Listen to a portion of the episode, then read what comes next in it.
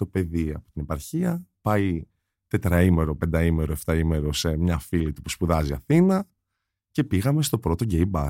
Εκεί μπαίνω μέσα, πρώτη φορά άγχος, ταχυκαρδία, αν έχεις ταχυκαρδία που βγαίνεις σε gay bar. Τι θα γίνει τώρα, τι γίνεται εκεί μέσα, πώς περνάνε, τι κάνουν.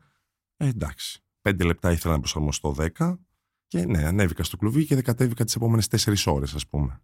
Βγαίνανε μπλούζες, έβρισκα κόσμο, άρχισα να φασώνομαι με κόσμο δεξιά και αριστερά. Εδώ πέρα ήταν πιο με άλλους ρυθμούς ο κόσμος και εγώ πήγαινα, έλεγα ναι, δοκίμασε. Με φάσωνε ο ένας, μετά έφευγα πιο πέρα, με φάσωνε άλλος. Και έλεγα, ρε εσύ, τι κάνεις. Αλλά μετά έλεγα, κάντο μωρέ, ζήστο, ποιος θα σου πει τι. Είμαι ο Αλέξανδρος Μάνος και σας καλωσορίζω σε ένα ακόμα επεισόδιο της σειράς podcast της Life of Sex Diaries Uncensored. Στο σημερινό επεισόδιο έχουμε καλεσμένο μας τον Λάμπη, με τον οποίο θα μιλήσουμε για το πώς από μια ζωή χωρίς καθόλου σεξουαλικές εμπειρίες έφτασε στο εντελώς αντίθετο σημείο, σε μια ζωή γεμάτη σεξουαλικές εμπειρίες. Εσείς, για να μην χάνετε κανένα από τα επόμενα επεισόδια, μπορείτε να μας ακολουθήσετε στο Spotify, τα Google και τα Apple Podcast, και αν έχετε κάποια ενδιαφέρουσα ιστορία να μοιραστείτε μαζί μας, μπορείτε να μας στείλετε ένα email στο podcast at lifo dot gr με την ένδειξη για το Sex Diaries Uncensored. Είναι τα podcast της LIFO.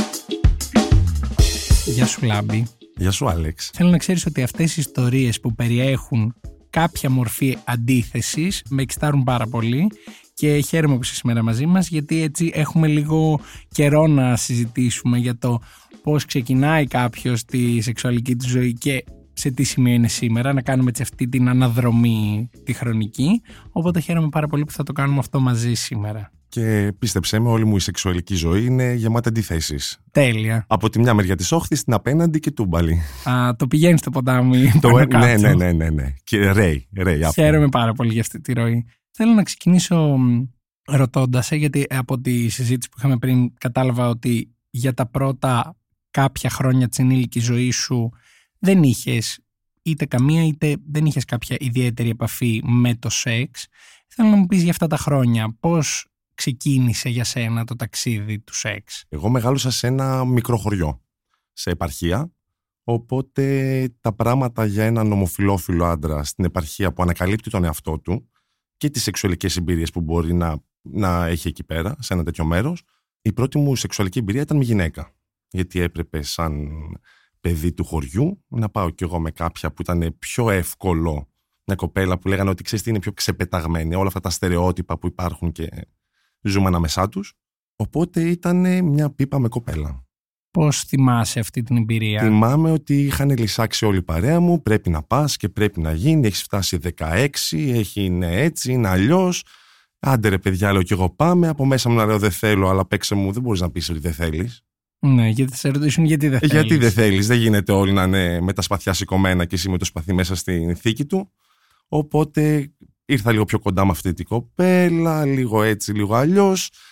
Κατέληξα να είμαι στο παράθυρο του σπιτιού της, έξω να έχει μείον δέκα, γιατί ήταν και χειμώνας. Εγώ πάνω στο παράθυρο του, ώστε άμα μπει κανένας στο δωμάτιο να φύγω τρέχοντας.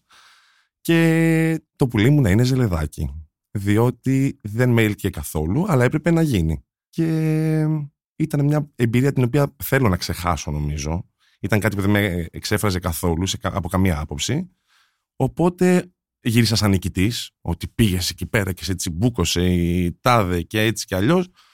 Και είναι κάτι που διαγράφηκε και από τα δεκαέξι που έγινε αυτό μέχρι τα δεκαεννιά μου που πήγα να σπουδάσω, πάλι σε επαρχία, μείναμε εκεί. Ήταν η μόνη σεξουαλική εμπειρία και ήταν και κάτι που δεν μου άρεσε. Οκ, okay, επομένως φτάνοντας στην εμπειρία, στην πρώτη εμπειρία που σου αρέσει, βρισκόμαστε σε άλλη περιοχή της Ελλάδας. Βεβαίως. Και να υποθέσω ότι αυτή τη φορά ήταν με αγόρι. Ναι, πέρασα φοιτητής, υπήρχε ένας άλλος φοιτητής που ήταν από Αθήνα, διότι πέρασα σε επαρχία πάλι, οπότε πάλι δεν... ήταν πιο δύσκολο να ανακαλύψεις τη σεξουαλικότητά σου και να κάνεις κίνηση, και ένα ντροπαλό αγόρι από το χωριό που πήγε σε μια μεγαλύτερη πόλη, αλλά πάλι κλειστή κοινωνία. Δεν ήταν εύκολο και εκεί να ανακαλύψεις τα θέλω σου. Οπότε ήταν ένας φοιτητής, χαχαχα, χιχιχι, ε, πήγαινε σε μια σχολή χορού, πήγα και εγώ και λίγο πιο κοντά να έρθουμε, και μεταξύ σοβαρού και αστείου που συνήθως έτσι ξεκινάνε αυτά, ήρθαμε πιο κοντά. Οκ, okay, πριν μας πεις για αυτή την πιο στενή επαφή με αυτόν τον άνθρωπο, ήθελα να σε ρωτήσω, στο ενδιάμεσο μεταξύ δεκαέξι και δεκαεννιά, τι σκεφτόσουν, τι ένιωθες γύρω από το κομμάτι σεξ? Δηλαδή έλεγες δεν είναι αυτό για μένα, ή είναι αλλά δεν ξέρω πώς και σε τι συνθήκες θέλω να το κάνω? Τι υπήρχε στο μυαλό σου? Δεν μπορείς να το εκφράσεις, νομίζω, ειδικά σε μια τόσο κλειστή κοινωνία. Δεν τολμάς να το, ούτε να το συνειδητοποιήσεις. Δηλαδή θυμάμαι, είμαστε μαζεμένα αγόρια και δεν είχαμε και ίντερνετ, πρέπει να σου πω. Ήταν εποχές τέτοιες, δύσκολες. Τώρα ανοίγει ο καθένας τις τσόντες του και να δει τι του αρέσει και τι όχι και να πειραματιστεί. Τότε δεν υπήρχαν αυτά. Οπότε ήμασταν μαζεμένοι σε ένα καφέ, είχαμε βάλει τσόντες και βλέπω τις κατηγορίες και είναι lesbian, είναι τέτοιο, είναι από εδώ από εκεί, και βλέπω και ένα γκέι και λέω θέλω να το πατήσω. Αλλά δεν μπορείς. Μπορείς με την παρέα που είναι όλοι σου φίλοι straight να πατήσεις την κατηγορία γκέι? Οπότε πήγα άλλη φορά μόνος μου και κοιτώντας δεξιά, αριστερά, πάνω, κάτω, μέσα, έξω, να, να μην κοιτάξει ότι, ότι δεν σε κοιτάει κανένας. Τι πάτησα. Και εκεί πέρα, σαν, σαν να φτερούγησε η καρδιά, ρε παιδί μου. Λες ότι ναι, εμένα αυτό μου αρέσει. Εδώ είμαι, δεν με νοιάζει, δεν θα το πω πουθενά. Ναι. Το εξομολογήθηκα σε μια φίλη μου την πρώτη χρονιά που πέρασα φοιτητής. Ούτε στον εαυτό μου δεν το έλεγα. Ήξερα ότι υπάρχει, ήξερα ότι είναι, αλλά δεν μπορείς να το εκφράσεις. Είναι δύσκολα. Έκανες σαν να μην υπάρχει. Ναι. Έβρισκες να ασχολείσαι με κάτι άλλο. Αλλά δεν μπορείς να αρνείσαι τη σεξουαλικότητά σου γιατί μεγαλώνεις σε μια κλειστή κοινωνία. Το κατανοώ απόλυτα. Το φαντάζομαι βασικά. Δεν το κατανοώ στο εκατό τοις εκατό. Δεν το έχω ζήσει γιατί μεγάλωσα στην Αθήνα. Οπότε είχα έτσι ένα μικρό έως και μεγάλο, ανάλογα την περίπτωση, προβάδισμα σε αυτό. Αλλά και πάλι καταλαβαίνω ότι όταν ηριακά δεν ξέρεις τι είσαι, τι νιώθεις, τι σου αρέσει, και έχεις και το τι θα πει ο κόσμος ή το ότι δεν έχω καμία επιλογή εδώ που μένω να κάνω κάτι με αγόρι, στην περίπτωση ενός γκέι άντρα, λες ναι, είναι δύσκολα τα πράγματα. Μα δεν είναι καν τι θα πει ο κόσμος. Δεν θα το μάθει ο κόσμος. Δεν μπορείς να το μάθει. Δεν μπορείς να ρισκάρεις να το μάθει ο κόσμος. Είναι, δεν υπάρχει. Δεν ασχολείσαι με αυτό. Είναι ένα κουτάκι που δεν είναι κουτάκι, είναι κουτάρα. Είναι το μεγαλύτερο κομμάτι της ζωής σου. Το έχεις μέσα στην ντουλάπα και αυτό προσπαθεί να βγει, αλλά δεν μπορείς να κάνεις κάτι γι' αυτό.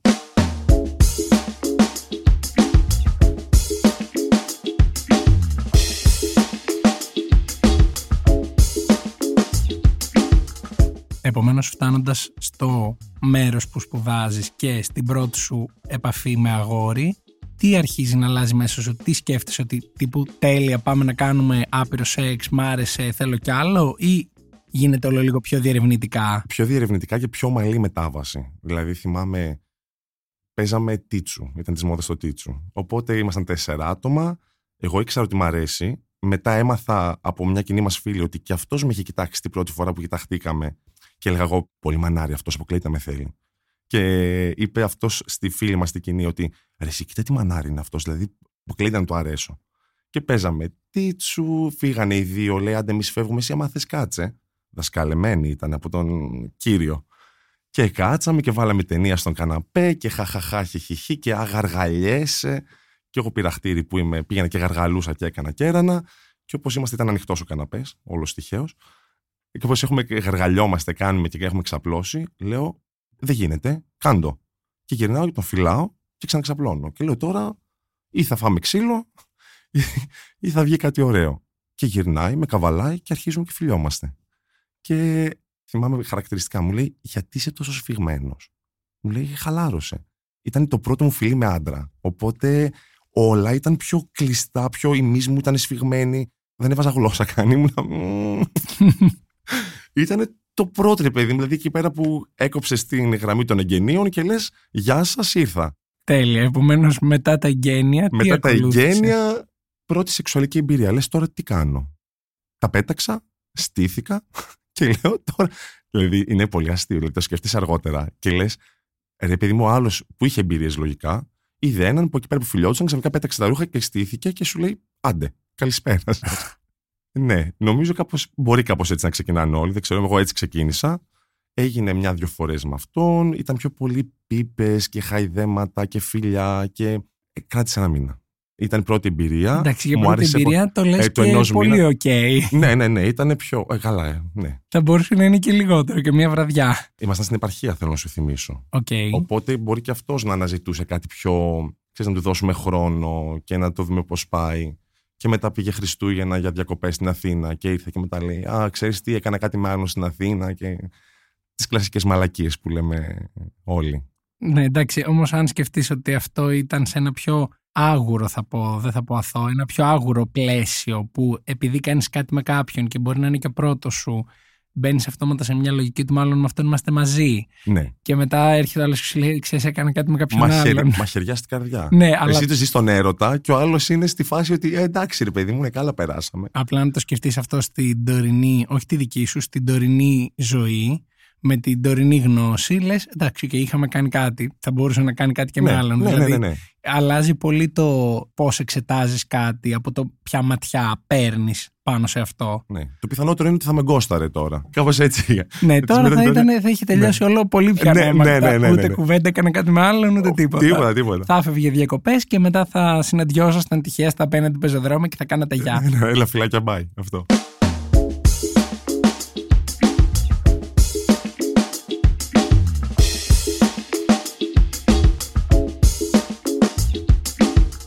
Μετά από το συγκεκριμένο παιδί που ήταν η πρώτη σου εμπειρία και με αυτή την ομαλή μετάβαση που σπόιλαρες πριν ότι συνέβη, πώς εξελίχθηκε σε εκείνο το κλειστό μέρος η ερωτική σου ζωή? Ήρθε η Αθήνα μετά. Δηλαδή ενώ τα είχαμε για ένα μήνα, κάναμε ότι, ό,τι μπόρεσα να κάνω σε ένα μήνα από εμπειρίες, υπήρχαν πολύ μεγάλες περίοδοι όπου δεν γινόταν τίποτα, ήταν επαρχία, ήταν και νησί, οπότε ήταν δύσκολα να βρεις άτομα που όχι μόνο να ταιριάζεται, να βρεις απλά για σεξ. Που τότε δεν μου ήταν και τόσο δεδομένο ότι ξέρεις τι, πάμε, κάνουμε σεξ, φεύγουμε. Ήταν πιο να δεις ότι του αρέσει, σου αρέσει, να ξεκινήσετε. Να βγείτε για ένα ποτό πριν, καφέ. Ακριβώς, ακριβώς. Μετά την πρώτη μου αυτή η εμπειρία ήρθε άλλος ένας, πάλι του μήνα ήταν, βέβαια για άλλο λόγο, όπου ήμασταν και πιο ανοιχτοί. Δηλαδή κρατιόμασταν χέρι-χέρι έξω. Κάτι που την πρώτη φορά που το έκανα έλεγα τώρα θα με κοιτάνε και τι γίνεται και πώς να το κρατάω χέρι, δύο άντρες να κρατιούνται χέρι-χέρι. Καταλαβαίνεις ότι είναι καλά, έχει και μια δεκαετία αυτό το πράγμα. Αλλά ήταν πολύ. Φιληθήκαμε έξω σε μπαρ. Και λέω. Τεράστιο πρώτο βήμα. Παιδί μου και σε κλειστή κοινωνία και φιληθήκαμε και στην αρχή να λες πω πω τώρα τι γίνεται. Αλλά μετά εντάξει, έπαιρνες και λίγο παραπάνω και λες εγώ θα το ζήσω και ό,τι γίνει. Που δεν γινόταν τίποτα.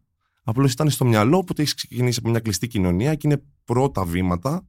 Και λες ότι ναι ρε παιδί μου, μήπως να είμαστε πιο συγκρατημένοι, πιο... να μην προκαλούμε. Δηλαδή αυτά, αυτά που σου περνάνε από προηγούμενες γενιές στο μυαλό. Ήμασταν λίγο πιο ελεύθεροι, οπότε το ζήσα πάλι πιο ομαλή μετάβαση. Αλλά έλεγα ότι ναι ρε παιδί μου, μπορώ να κρατηθώ χέρι-χέρι, μπορώ να τον φιλήσω έξω. Μπορούμε να πάμε μια βόλτα οι δυο μας για καφέ και να είμαστε και πιο αγκαλιά. Σε συγκεκριμένα μαγαζιά πάντα. Γιατί πήγαινε στα πιο κυριλέ, ίσως στα πιο... Χήμα. Ναι. Ναι, από αυτά μας άρεσαν κιόλας. Και εκεί πέρα κάπου ήρθε η Αθήνα, το παιδί από την επαρχία, πάει τετραήμερο, πενταήμερο, εφταήμερο σε μια φίλη του που σπουδάζει Αθήνα και πήγαμε στο πρώτο γκέι μπαρ. Οκ, okay, και εκεί τι ακριβώς έγινε? Εκεί μπαίνω μέσα, πρώτη φορά άγχος, ταχυκαρδία, να έχεις ταχυκαρδία που βγαίνει σε γκέι μπαρ. Τι θα γίνει τώρα, τι γίνεται εκεί μέσα, πώς περνάνε, τι κάνουν. Ε, εντάξει, πέντε λεπτά ήθελα να προσαρμοστώ δέκα. Λέω στην κολλητή μου τότε, ξέρεις τι, είμαι γκέι. Και μου λέει, το ξέρω, μου λέει, και χαίρομαι που μου το πες και χαίρομαι που το ανακαλύπτεις μαζί μου αυτό. Και ναι, ανέβηκα στο κλουβί και δεν κατέβηκα τις επόμενες τέσσερις ώρες, ας πούμε. Βγαίνανε μπλούζες, έβρισκα κόσμο, άρχισα να φασώνομαι με κόσμο δεξιά και αριστερά. Εδώ πέρα ήταν πιο με άλλους ρυθμούς ο κόσμος, και εγώ πήγαινα, έλεγα ναι, δοκίμασε. Με φάσωνε ο ένας, μετά έφευγα πιο πέρα, με φάσωνε άλλος. Και έλεγα, ρε εσύ, τι κάνεις? Αλλά μετά έλεγα, κάντο μωρέ, ζήστο, ποιος θα σου πει τι. Είναι αυτή η εσωτερική πάλι του. Δεν έχω μάθει έτσι, δεν έχω συνηθίσει, ναι, αλλά ναι, ναι. μου αρέσει αυτό που ζω τώρα, οπότε μήπως να το κάνω. Ακριβώς, ακριβώς. Και αφού μπει σε αυτό το mood, ότι ξέρεις τι, δοκίμασε. Και αν σ' αρέσει, κάντο. Αν δεν σ' αρέσει, μην το κάνεις. Δεν υπάρχει κανείς να σε κρίνει, που και αν υπάρχει, χέστηκες. Εγώ θα δοκιμάσω τι μου αρέσει και τι όχι. Θα πειραματιστώ, γιατί υπάρχουν πολλά είδη σοκολάτας εκεί έξω. Πολλά γλυκά υπάρχουν, οπότε. Καλή και κρέμα, αλλά υπάρχει και σοκολάτα, υπάρχει και βανίλια, υπάρχει και φράουλα. Υπάρχουν τόσα πολλά, τόσες πολλές γεύσεις. Μ' αρέσει που το παρομοιάζεις με ε, σοκολάτα και παγωτό, γιατί πραγματικά νομίζω ότι είναι πολύ to the point η αναλογία αυτή. Μα, και επίσης μπορείς να τα συνδυάσεις. Μπορείς να φας και σοκολάτα με φράουλα. Δεν χρειάζεται μόνο σοκολάτα ή μόνο φράουλα ή μόνο έτσι, βανίλια. Επιλογές υπάρχουν. Βεβαίως. Οπότε ερχόμουν να φαντάσου, ήρθα τετραήμερο Αθήνα. Και αφού πήρα μπρος, αφού τώρα περνούσε και καιρός, έτσι, πήγαινα, ερχόμουν διαστήματα. Κανόνιζα, αφού ανακάλυψα και τις εφαρμογές. Παιδιά, αυτό το Grindr τότε μας είχε λύσει τα τι, χέρια. Τι μας είχε λύσει. Ανάσταση. Ανάσταση, κανονικά. Έμπαινες Grindr, με έναν το μεσημέρι, με άλλον το απόγευμα, με άλλον την άλλη μέρα το μεσημέρι, με άλλον την άλλη μέρα το βράδυ, με δυο μαζί, με έναν μόνο. Άρχιζες και πειραματιζόσουνα. Στην αρχή ήταν μόνο σεξ. Κλασικό σεξ. Με διάφορες τάσεις, λίγο έτσι, λίγο αλλιώς. Τι αρέσει τον έναν, τι αρέσει τον άλλον. Να δοκιμάσεις το top σου, να δοκιμάσεις το bottom σου, να δοκιμάσεις ό,τι μπορείς να δοκιμάσεις. Φαντάσου τώρα μια περίοδο, δύο μήνες, να μην έχεις κάνει καθόλου σεξ. Και ξαφνικά να έχεις Αθήνα και να ξέρεις ότι έχεις το Grindr που το ανοίγεις και αρχίζει γκλινγκ, γκλινγκ, γκλινγκ, γκλινγκ, γκλινγκ. Δεν τρελαίνεσαι. Ε, θα τρελαθείς. Δεν θέλεις να καλύψεις το κενό. Λες κάνε τώρα, γιατί άμα δεν κάνεις τώρα μπορεί να ξανακάνεις σε δύο μήνες, σε τρεις μήνες. Πότε θα ξανάρθεις Αθήνα. Να έχω και λίγη κάβα. Εννοείται. Μάζεψε εμπειρίες. Οπότε το πρώτο πράγμα νομίζω που με έφερε στην αντίπερα όχθη ήταν πάλι κομμάτι της μετάβασης. Δύο μήνες δεν κάνουμε τίποτα, πέντε μέρες παίρνε κόσμο, μετά δύο μήνες τίποτα, μετά το ίδιο πράγμα.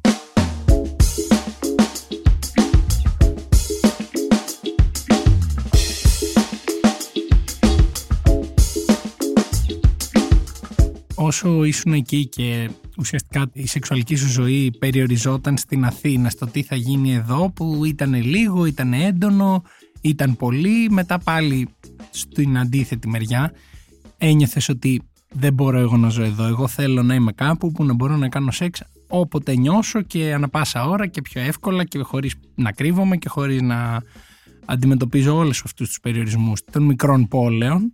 Και αν ναι, για να προλάβω και τη δεύτερη ερώτηση, αυτό ήταν ένας λόγος που ήθελες να μείνεις μόνιμα στην Αθήνα. Ναι, και στις δύο ερωτήσεις. Περιοριζόσουν πάρα πολύ. Υπήρχαν άνθρωποι, μετά το κατάλαβα, ότι άτομα που είχαν βρει τα πατήματά τους, όπως και οι ντόπιοι πιστεύω τα βρίσκουν.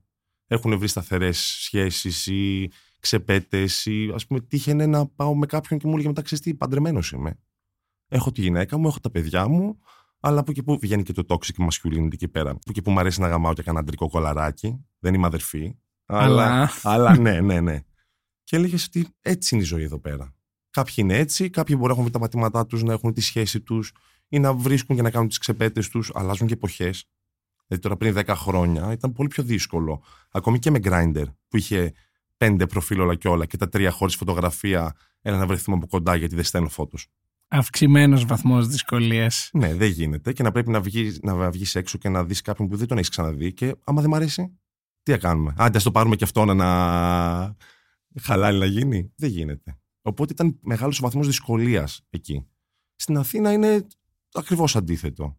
Αν πάσα στιγμή ανοίγεις εφαρμογή, βρίσκεις. Βγαίνεις έξω για ποτό, πάλι θα βρεις. Όποιος ψάχνει, βρίσκει. Ναι, αυτό είναι. Θέλω να ξέρω ότι για κάποιο λόγο μου αρέσει ο τρόπος που διηγείσαι και θέτεις τα πράγματα, γιατί νιώθω ότι σαν ακούω τον εαυτό μου ή να ακούω τον εαυτό μου τότε που κι εγώ έτσι ανακάλυπτα τον κόσμο και νομίζω ότι περίπου όλοι έχουμε βιώσει το ίδιο πράγμα με διαφορετικούς τρόπους σε διαφορετικές χρονικές περιόδους, αλλά το βρίσκομαι ξαφνικά σε μια μεγάλη πόλη ή σε μια φάση της ζωής μου που αποφασίζω να ανακαλύψω το σεξ και έχω άπειρες επιλογές και είμαι σαν ένα μικρό παιδί που μπαίνει σε ένα μαγαζί με παιχνίδια και τα θέλει όλα. Νομίζω ότι είναι κάτι το οποίο έχουν βιώσει αρκετοί από όσους μας ακούν, φίλοι μας, το έχουμε συζητήσει, ξέρεις, σε παρέες, ότι κάποια μέρα περνάς από αυτό το στάδιο. Σίγουρα. Και εκεί νομίζω ότι παθαίνεις ένα αμόκ, ένα, ένα σοκ του πόσες επιλογές έχω εκεί έξω, τις θέλω όλες. Ναι, ακριβώς. Και μετά να ανακαλύψεις και τι σου αρέσει, έτσι, που είναι άλλο κομμάτι. Άντε, ναι, μεν βρέθηκες, ήρθες Αθήνα. Έχεις πάρα πολλές επιλογές, υπάρχουν πολλά βίτσια, υπάρχουν πολλά πράγματα που μπορεί. Δεν ξέρεις, μου αρέσουν ή δεν μου αρέσουν. Θυμάμαι από τα πρώτα, αφού ήμασταν με κάποιους σε σχέση, χωρίς ή ξεπέτες, που ήταν απλό κλασικό κατανοητό σεξ, μετά βγαίνανε και τα έξτρα. Ας πούμε, έχω μιλήσει με έναν στο Grindr και μου λέει: θες να έρθεις στο σπίτι μου, θέλω. Λοιπόν, θα σου έχω κάτι ρούχα πάνω στο τραπέζι, θα είμαι στο δωμάτιο, ντύσου και μόλις βγω χόρεψέ μου. Τι ρούχα ήταν αυτά? Αυτά ήταν ποδοσφαιρικές κάλτσες. Ναι. Πράσινες, θυμάμαι. Ένα πράσινο σλιπάκι ίδιου χρώματος και ένα καπέλο. Οπότε ήρθε ο άλλος, ξάπλωσε το καναπέ, ξαφνικά αρχίζουν και ανοίγουν κάτι φωτορυθμικά από το ταβάνι, κάτι καπνί, κάτι τέτοια περίεργα. Λέω: οκ, okay, πάμε. Και βάζει θυσιακή μουσική, αρχίζω το χορεύω εγώ. βρισκόμαστε, κάνουμε ό,τι κάνουμε, φαίνει μετά από λίγο και ένα βαλιτσάκι. Πού θα πάει αυτή η βαλίτσα? Πα... Πήγε η βαλίτσα, ήταν όλα sex toys. Οπότε δεν είχα ξαναχρησιμοποιήσει εγώ. Είναι τώρα, φαντάσου, πρώτα πατήματα στην Αθήνα. Και βγάζει, βγάζει ντύλτος. Αρχίζουμε και χρησιμοποιούμε. Βγάζει ένα μονό. Κάνει σε μένα, κάνω εγώ σε αυτόνα. Παίρνει διπλό, κάνουμε και οι δύο ταυτόχρονα. Οπότε αρχίζουμε και ανακαλύπτουμε. Μου βάζει, θυμάμαι, σφιγχτήρες ρόγας. Με ένα λυσιδάκι υπέροχο, εξαιρετικό. Καταπληκτικό αξεσουάρ. Οπότε ξεκινάει, βάζει από εδώ, βάζει από εκεί, δοκιμάζουμε. Και λέω, ρε εσύ, αυτά είναι ωραία. Είχε κάτι μαστίγια. Δεν ήμουν έτοιμος τότε. Οπότε αρχίζαμε να δοκιμάζουμε τέτοια πράγματα. Και λέω, ωραία η σοκολάτα. Με το καιρό καταλαβαίνεις ότι βγαίνουν και άλλα. Υπάρχει και βανίλια, υπάρχει και φράουλα. Ας πούμε, η φράουλα. Το πρώτο μου τρίο. Το θυμάμαι... Α, η φράουλα είναι το τρίο. Ναι, ας πούμε. Τέλεια, μου αρέσει, γιατί ναι. Η φράουλα είναι και η αγαπημένη μου γεύση σε οτιδήποτε. Α, ωραία. Και στο τρίο φαντάζομαι. Ναι. Για πες. Ε, μιλάω με έναν τύπο και μου λέει, θες να έρθεις? Θέλω να έρθω. Μου λέει, είμαι με έναν ακόμη. Σταματάει λίγο, ξέρεις, το ξανασκέφτεσαι δεύτερη φορά. Θέλω, δεν θέλω. Να πάω τώρα. Να πάω, να μην πάω, αλλά και πόση σοκολάτα να φας. Ε, ναι. Πάμε, ήρθε η ώρα να δοκιμάσουμε τη φράουλα. Πάμε, λέω. Και πάω από το σπίτι του. Αυτοί κάνουν ήδη φάση, πρέπει να παίζανε ώρα. Και πάω κι εγώ. Και λέω, γεια σας, είμαι ο Λάμπης, ξέρω εγώ από εδώ και εκεί. Αρχίζει με χδίνει ο ένας, μου βγάζει ο ένας την μπλούζα, μου βγάζει ο άλλος το παντελόνι, αρχίζει με φασώνει ο ένας, αρχίζει μου παίρνει πίπα ο άλλος. Λέω, α, έτσι γίνεται. Ωραία, οκ. Okay. Μάλιστα, πάμε. Πάμε. Οπότε κάπως έτσι ξεκίνησε το πρώτο τρίο. Που μου άρεσαν και οι δύο. Γιατί μετά ακολούθησαν κι άλλα. Κάποιες φορές σου αρέσει ο ένας. Μπορεί να μην σου αρέσει ο άλλος.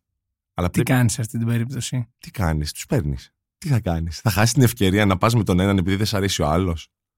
Οπότε μου τυχαν και κάτι τέτοια. Έλεγα πολύ ωραίος ο ένας, ο άλλος δεν είναι του γούστου μου, αλλά τι να κάνουμε. Μαζί με το βασιλικό ποτίζεται και η γλάστρα.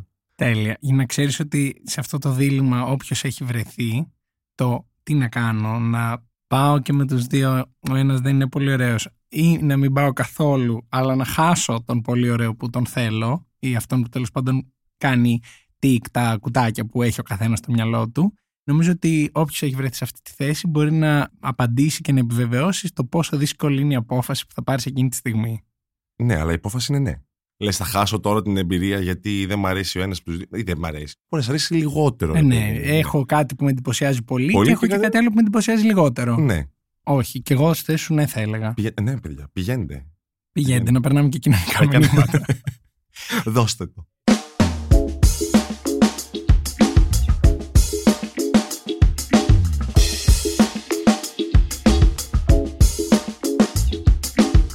Επειδή όμως τώρα έχεις αρχίσει να μου αναλύεις τις γεύσεις και καταλαβαίνω ότι πέρα από τη σοκολάτα που έχουμε φάει πολύ και τη φράουλα, υποθέτω και φαντάζομαι ότι υπάρχουν και άλλες γεύσεις για τις οποίες έχεις γνώση. Κάποιες τις μαθαίνω ακόμα. Okay. Κάποιες τις έμαθα. Για πες μας για αυτές που έμαθες. Μου στέλνει, μου στέλνει ένας τύπος στο Grindr, μου λέει, θες να έρθεις? Θέλω να έρθω. Μου αρέσει πολύ. Μου λέει, απλά εγώ παίζω και θέλω και fisting. Λέει, κάνω παθητικό. Λέω, οκ. Okay. Μου λέει, είσαι ok με αυτό? Λέω, δεν έχω ξανακάνει. Θέλω να δοκιμάσω. Ωραία, έλα και θα το βρούμε. Πάω από το σπίτι του. Αυτός έχει κάνει μια προεργασία πιο πριν. Αρχίζουμε, γδυνόμαστε. Κάνουμε σεξ στην αρχή του αντάλλου. Μου λέει, θες να το δοκιμάσουμε? Λέω, πάμε. Και ξεκλείδωσες καινούργια γεύση παγωτό. Πήγες στη στρατσιατέλα. Λες, α, πώς λειτουργεί αυτό τώρα? Τι γίνεται? Αρχίσαμε να κάνουμε fisting. Ήταν κάτι που στο μυαλό μου ούτε μου άρεσε, αλλά ούτε δεν μου άρεσε. Ήταν κάτι που σίγουρα ήξερα ότι ήθελα να δοκιμάσω. Λέω, αν μου αρέσει, θα βρίσκεις και θα το κάνεις. Άμα δεν σου αρέσει, είχες ένα τικ, ας πούμε, στην, ε, στις στη, εμπειρίες, λίστα στη λίστα με τις εμπειρίες σου και λες ότι το δοκίμασα και δεν μου αρέσει. Και τελικά, σου άρεσε? Μου άρεσε. Ήταν ενδιαφέρον. Ήταν ο πρώτος που έκανα και μετά από λίγο καιρό μου κάτσε κι άλλος ο οποίος μου είπε το ίδιο. Ρε παιδί μου, ότι παίζω έτσι, να δοκιμάσουμε. Θέλω να δοκιμάσουμε. Και με αυτόν δοκίμασα, ήταν λίγο πιο έμπειρος και δοκιμάσαμε και άλλα πράγματα. Όπως? Δηλαδή, ξεκινήσαμε με fisting και μου λέει, θέλω, έπαιρνε και prep, οπότε ήμασταν και μπορούσαμε να παίξουμε και χωρίς, το παίξαμε. Και μου λέει, θέλω ενώ με γαμάς να με κατουρίσεις. Λέω, οκ, okay. Άλλη γεύση παγωτό αυτή. Αυτή ποια γεύση είναι? Μπουένο θα έλεγα. Μπουένο, μ' αρέσει. Μπουένο. Μέχρι λέω... τώρα όλες τις γεύσεις που έχεις πει τις ακούω. Γιατί τύπου κάνα φιστίκι, κάνα τέτοιο, εγώ ξέρεις, δεν είμαι πολύ φίλος. Είδες, επέλεξα τις κατάλληλες. Χαίρομαι. μου λέει θέλω να με κατουρίσεις. Και φαντάζομαι εγώ ότι θα θέλει να τον κατουρίσω στην πλάτη, στο στήθος, στο στόμα, δεν ξέρω πού. Μου λέει μέσα. Λέω, πώς γίνεται αυτό? Μου λέει, όλα γίνονται. Καλή θέληση να υπάρχει. Λέω, οκ. Okay. Οπότε, ενώ τον έχω φιστάρει, τον γαμάω. Μου λέει, θα πιούμε νεράκι, θα κάνουμε, θα είσαι έτοιμος. Απλά χαλάρωσε. Και ενώ τον γαμάω, και έχει πόση ώρα που παίζουμε, αυτά τώρα να παίρνουν ώρες. Γιατί στο μυαλό μας ότι είναι ότι πάμε, κάνουμε σεξ, φεύγουμε, long sessions. Και ενώ τον γαμάω, μου λέει τώρα, ωραία, σταμάτα, σου έρχεται. Λέω, θα σκάσω. Πρέπει, θα σκάσω. Μου λέει, ωραία, βγάλτα. Λέω, πώς ρε παιδί? Μου λέει, χαλάρωσε, κλείς τα μάτια και απολαυσέ το. Θα δεις ότι είναι κάτι που δεν έχεις ξανανιώσει. Και όντως ήταν κάτι τελείως διαφορετικό. Οπότε ξεκίνησα να, να ουρώ μέσα του. Δεν ξέρω, ήταν πολύ περίεργο. Και αυτό ήταν πάλι κάτι που λέω, δεν ξέρω αν μ' αρέσει ή αν δεν μ' αρέσει. Αλλά θα του δώσω μια ευκαιρία. Θα, θα, το, θα το δοκιμάσω. Και αυτό ωραίο ήταν. Ένιωθες. Νομίζω η αίσθηση ήταν σαν να χύνεις για πολλή ώρα. Δηλαδή, ένιωθες ότι χύνεις, που δεν έχινες, κατουρούσες. Και ένιωθες και την πίεση από, που ήσουν μέσα και έβγαιναν όλα και εκεί ήταν και ζεστά όλα μαζί εκεί πέρα. Ήταν περίεργο, αλλά ωραίο. Το κρατάμε. Το κρατάμε, ναι. Πάλι ήταν αυτό, τικ, τικ κι αυτό και βλέπεις, είναι αυτό. Δοκιμάζουμε και αν μας αρέσει, ναι, αν δεν μας αρέσει.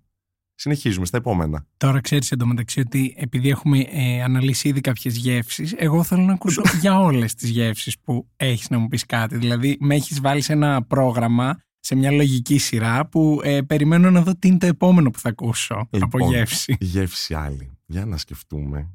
Αυτή ήταν ωραία. Γιατί συνδύαζε και γεύσεις. Ήτανε, δεν ήταν μια μπάλα. Ναι, ναι, όχι. Ήτανε παρφέ. Παρφέ, όπως το λένε. Οικογενειακό. Που έχει πολλές γεύσεις. Η τριλογία. Και παίξαμε λίγο καιρό με αυτόν. Παίζαμε. Δηλαδή κάθε Σάββατο μπορεί να πήγαινα και είχε και κάτι παραπάνω. Μου λέγε, θες να δοκιμάσω εγώ σε σένα? Λέω, δεν ξέρω αν είμαι έτοιμος. Θέλω να δοκιμάσω μέχρι ένα σημείο λίγο-λίγο και αρχίσαμε να παίζουμε με ντίλντος. Οπότε. Του έδινα ευκαιρία, κάπου έλεγα, μου λέει σιγά σιγά, ομαλά γίνονται αυτά. Δεν ξεκινά σήμερα και αύριο είσαι μέχρι τον αγκώνα μέσα. Να δοκιμάσουμε. Και δοκιμάσαμε κάποια dildos. Δεν ήταν πολύ το thing μου. Οπότε δοκιμάσαμε μέχρι ένα σημείο, όλα καλά. Και είναι και ξέρεις το παγωτό. Μπορεί σήμερα να μη σου αρέσει η φράουλα, αύριο να τρελαίνεσαι. Οπότε δοκιμάζεις και. Και το βλέπεις. Το βλέπεις αυτό. Άλλη γεύση θα μπορούσε να ήταν. Ε, μ, για να δούμε. Κούκις δεν είπαμε. Α, πες μου για κούκις. Για κούκις, τα outdoor. Α, έχουμε κάνει και επεισοδιάρα. Το πρώτο επεισόδιο αυτού του podcast έχει ξεκινήσει με outdoor sex και νομίζω ότι ήταν αρκετά γουρλίδικο και ένα καλό βάπτισμα, ναι, για όλα τα επεισόδια που ακολούθησαν, οπότε τα κούκις θέλω να τα ακούσω. Βεβαίως. Τα κούκις πώς ξεκίνησαν? Το πρώτο μου outdoor. Διακοπές, όπου γνώρισα έναν εκεί πέρα και αυτός με φίλους, εγώ με φίλους, που θα πάμε, πάμε παραλία. Πήγαμε παραλία, εγώ άγχος, γιατί ήταν και στην αρχή, ήταν πρωτού τις στρατσιατέλες και τα μπουένο. Οπότε ήμουνα στην παραλία, άγχος μην έρθει κανένας τώρα, ήταν και σούρουπο. Άγχος μην έρθει κανένας και μας δει και μα πώς που. Αλλά κάποια στιγμή υπερτερεί η κάβλα, οπότε τα πετάξαμε, του δώσαμε και κατάλαβε, κάναμε και ένα μπανάκι μετά και κάπως έτσι ξεκίνησαν τα cookies που μετά είχαν και συνέχεια, γιατί κάποιες γεύσεις τις έχεις πάντα μαζί σου. Έτσι. Κούκις και φράουλα, κούκις και στρατσιατέλα, κούκις στρατσιατέλα μπουένο. Δεν αντέχω, δεν αντέχω αυτή την ηχογράφηση. Κρούζινγκ μου αρέσει πάρα πολύ. Πάρα πολύ. Όχι συνέχεια, είναι με τις περιόδους. Μπορείς σήμερα να μου πεις ε, πάμε εκεί και να σου πω δεν υπάρχει περίπτωση και μπορεί αύριο να σε αρπάξω το χέρι και να πω περνάμε από το πάρκο, τι κάνεις τώρα, πάμε μέσα στο θάμνο. Οκ, okay, οπότε είναι mm. ανάλογα τα κέφια. Ανάλογα, ναι, ανάλογα τα κέφια. Νομίζω ότι τα κούκις τους το δίνω έτσι. Έχει άλλοι που είναι μόνο cookies, είναι άλλοι καθόλου cookies και είναι άλλοι σήμερα cookies, αύριο όχι cookies. Οκ, okay, το ακούω σε, αυτό. Ας πούμε, σε, θυμάμαι μια φορά με έναν τύπα ωραία που πήγαμε σε παραλία γυμνιστών που ήταν και cruising place, οπότε αφού χαλάρωνες και έκανες τον μπανάκι σου, τον κοιτούσε, σε κοιτούσε, χωνώσουμε στους θάμνους και από δίπλα είχε λουτρά, παρατημένα λουτρά με θερμές πηγές. Την ημέρα δεν έκανες πολλά πράγματα γιατί πήγαιναν κι άλλος κόσμος με το που σουρούπωνε. Άλλη φάση. Άλλη φάση το κούκις. Άρα η κάθε γεύση παγωτού έχει και άλλη επίγευση ανάλογα με τις συνθήκες και το μέρος και την ώρα που τη δοκιμάζεις. Εννοείται, εννοείται.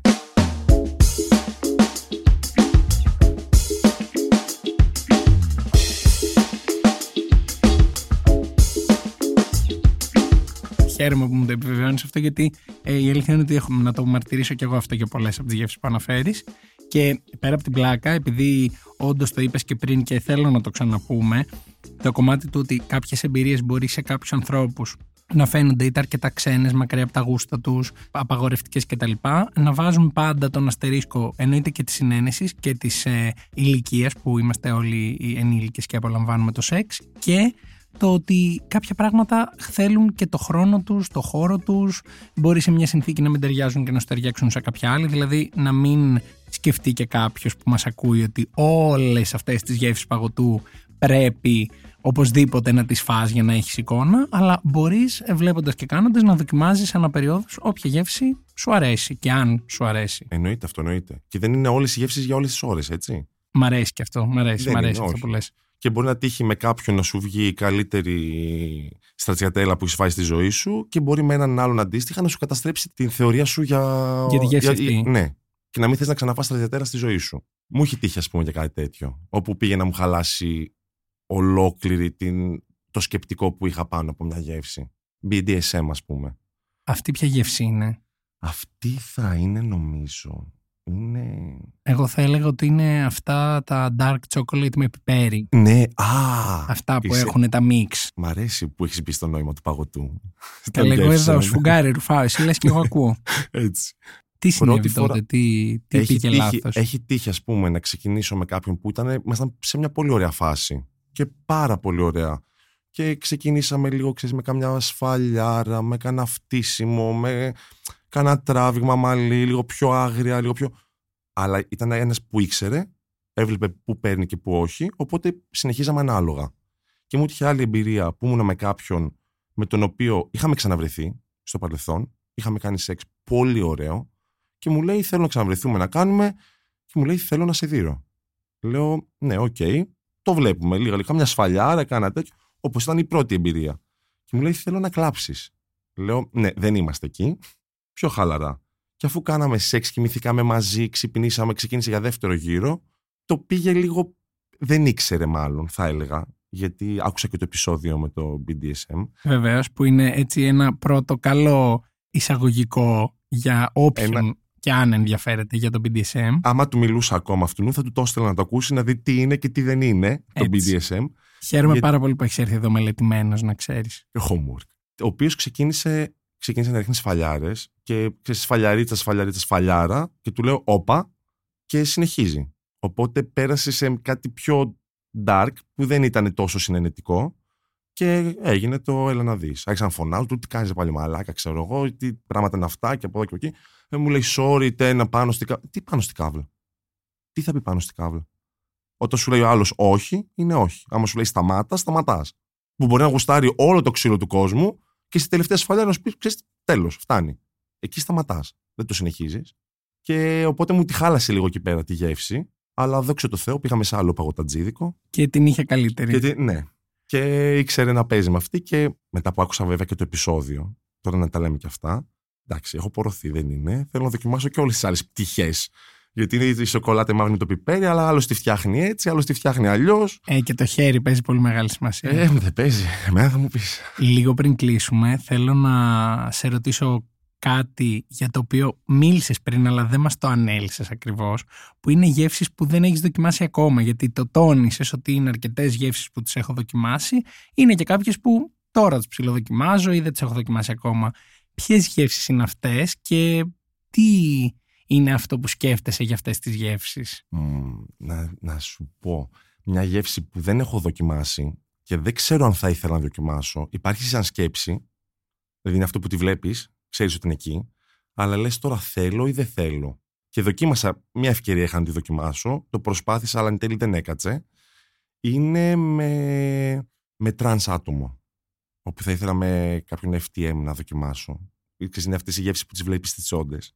Και λες ότι, ξέρεις, αυτό με ρεθίζει νομίζω λίγο. Δεν ξέρεις. Μπορεί από κοντά να πεις ότι στη σκέψη μου ήταν πολύ ωραία και στη τσόντα ήταν πάρα πολύ ωραία, αλλά από εκεί και πέρα δεν είμαι να δοκιμάσω κάτι τέτοιο, γιατί δεν με ελκύει από κοντά τελικά. Οπότε νομίζω θα θέλω να δοκιμάσω κάτι τέτοιο.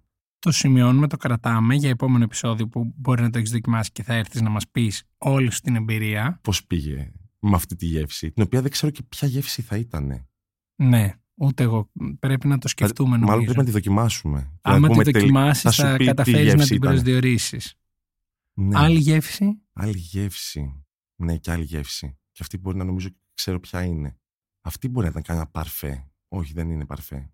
Πολύ απλό ακούγεται για παρφέ. Θέλω να κάνω ένα όργιο. Θέλω να μου το προσδιορίσεις αυτό. Ενώ στους πόσους συμμετέχοντες θεωρείται όργιο. Λοιπόν, λοιπόν, έχω κάνει τρίο. Έχω κάνει κουαρτέτο και έχω σταματήσει εκεί πέρα. Και θέλω να δοκιμάσω με άτομα. Άρα μετά, μετά το τέσσερα συν ένα Ψι... ή κουαρτέτο και ναι. τρία και ένας εσύ τέσσερα. Θα ήθελα να είμαστε καμιά δεκαριά άτομα. Που να μπορούμε να είναι μια έτσι ωραία συνθήκη που να μπορείς να παίξεις στα τσιατέλα. Την είπαμε τη τσιατέλα. Νομίζω την είπες. Την είπαμε τη τσιατέλα. Γιατί κάτσε τώρα εγώ τσεχόλυση. Ναι, και το μπουένο, μυαλό ναι, μου λίγο. Αυτό θα ήταν τσιχλόφουσκα νομίζω. Το ακούω. Μπορεί να ήταν τσιχλόφουσκα. Το ακούω. Παμπαλού. Ναι. ναι. Okay. Θε, θέλω, θέλω άτομα. Να είμαστε αρκετοί. Να και... υπάρχουν επιλογές. Ναι. Και να είσαι λίγο εδώ, λίγο και λίγο παραπέρα. Οκ. Okay. Που να μην ξέρεις και να είσαι εκείνη την ώρα που να μην ξέρεις τι... με ποιον είμαι τώρα, τι κάνω. Λίγο απ' όλα. Ίσως άλλη γεύση θα ήταν ε, glory hole. Οκ. Okay. Να μην ξέρεις, δηλαδή σε δυσεξιτάρει λίγο το να μην ξέρεις τι γίνεται, τι είναι. Δεν θα σου απαντήσω γιατί δεσμεύομαι κάποια στιγμή να βρεθώ εγώ στη θέση του συνεντευξιαζόμενου, οπότε oh, ναι, ναι, έχω ναι, κάτι ναι, να πω. Ωραία, ωραία, ωραία. Κλείστο. Το κλείνω, δεν μιλάω, δεν λέω τίποτα. Όχι, κλείστο σαν θέμα. Ότι λοιπόν, παιδιά, λυπάμαι, το θέμα έχει καπαρωθεί για άλλο αυτό επεισόδιο. Το θέμα είναι για άλλο επεισόδιο. Η γεύση μπανάνα δόθηκε. Άρα αυτή είναι η γεύση μπανάνα. Είναι μία τρύπα, μία τέτοια μπανάνα θα είναι. Οκ. Okay. Άρα έχεις τουλάχιστον τρεις γεύσεις. Η μπανάνα ακόμα... split. Καλύτερο. Ναι. Καλύτερο το split. Ναι. Άρα έχεις τουλάχιστον τρεις γεύσεις που δεν έχουν προσταθεί ακόμα στη συλλογή σου με τα τικ. Ναι, και θα, νομίζω θα ήθελα. Θα ήθελα πολύ. Ειδικά μπι ντι ες εμ. Έχει μπει, αλλά σε κατηγορίες που δεν έχω δοκιμάσει του μπι ντι ες εμ και το όργιο. Νομίζω θα είναι από τις επόμενες γεύσεις που θα δοκιμάσω. Αλλά να δοθεί και η ευκαιρία, έτσι. Ναι, αυτό είναι πάντα λίγο ναι. θέμα τύχης, συγκυρίας. Ξέρεις, ναι. Δεν τα παραγγέλνεις και σου έρχονται. Συνήθως και τα τρίο και τα κουαρτέτο και αυτά από ό,τι πουθενά προκύψανε. Δύο ήμασταν και ξαφνικά γίναμε τέσσερις. Και λες, όπα, κότσε. Ωραία είναι. Αυξάνεστε και πληθύνεστε. Έτσι.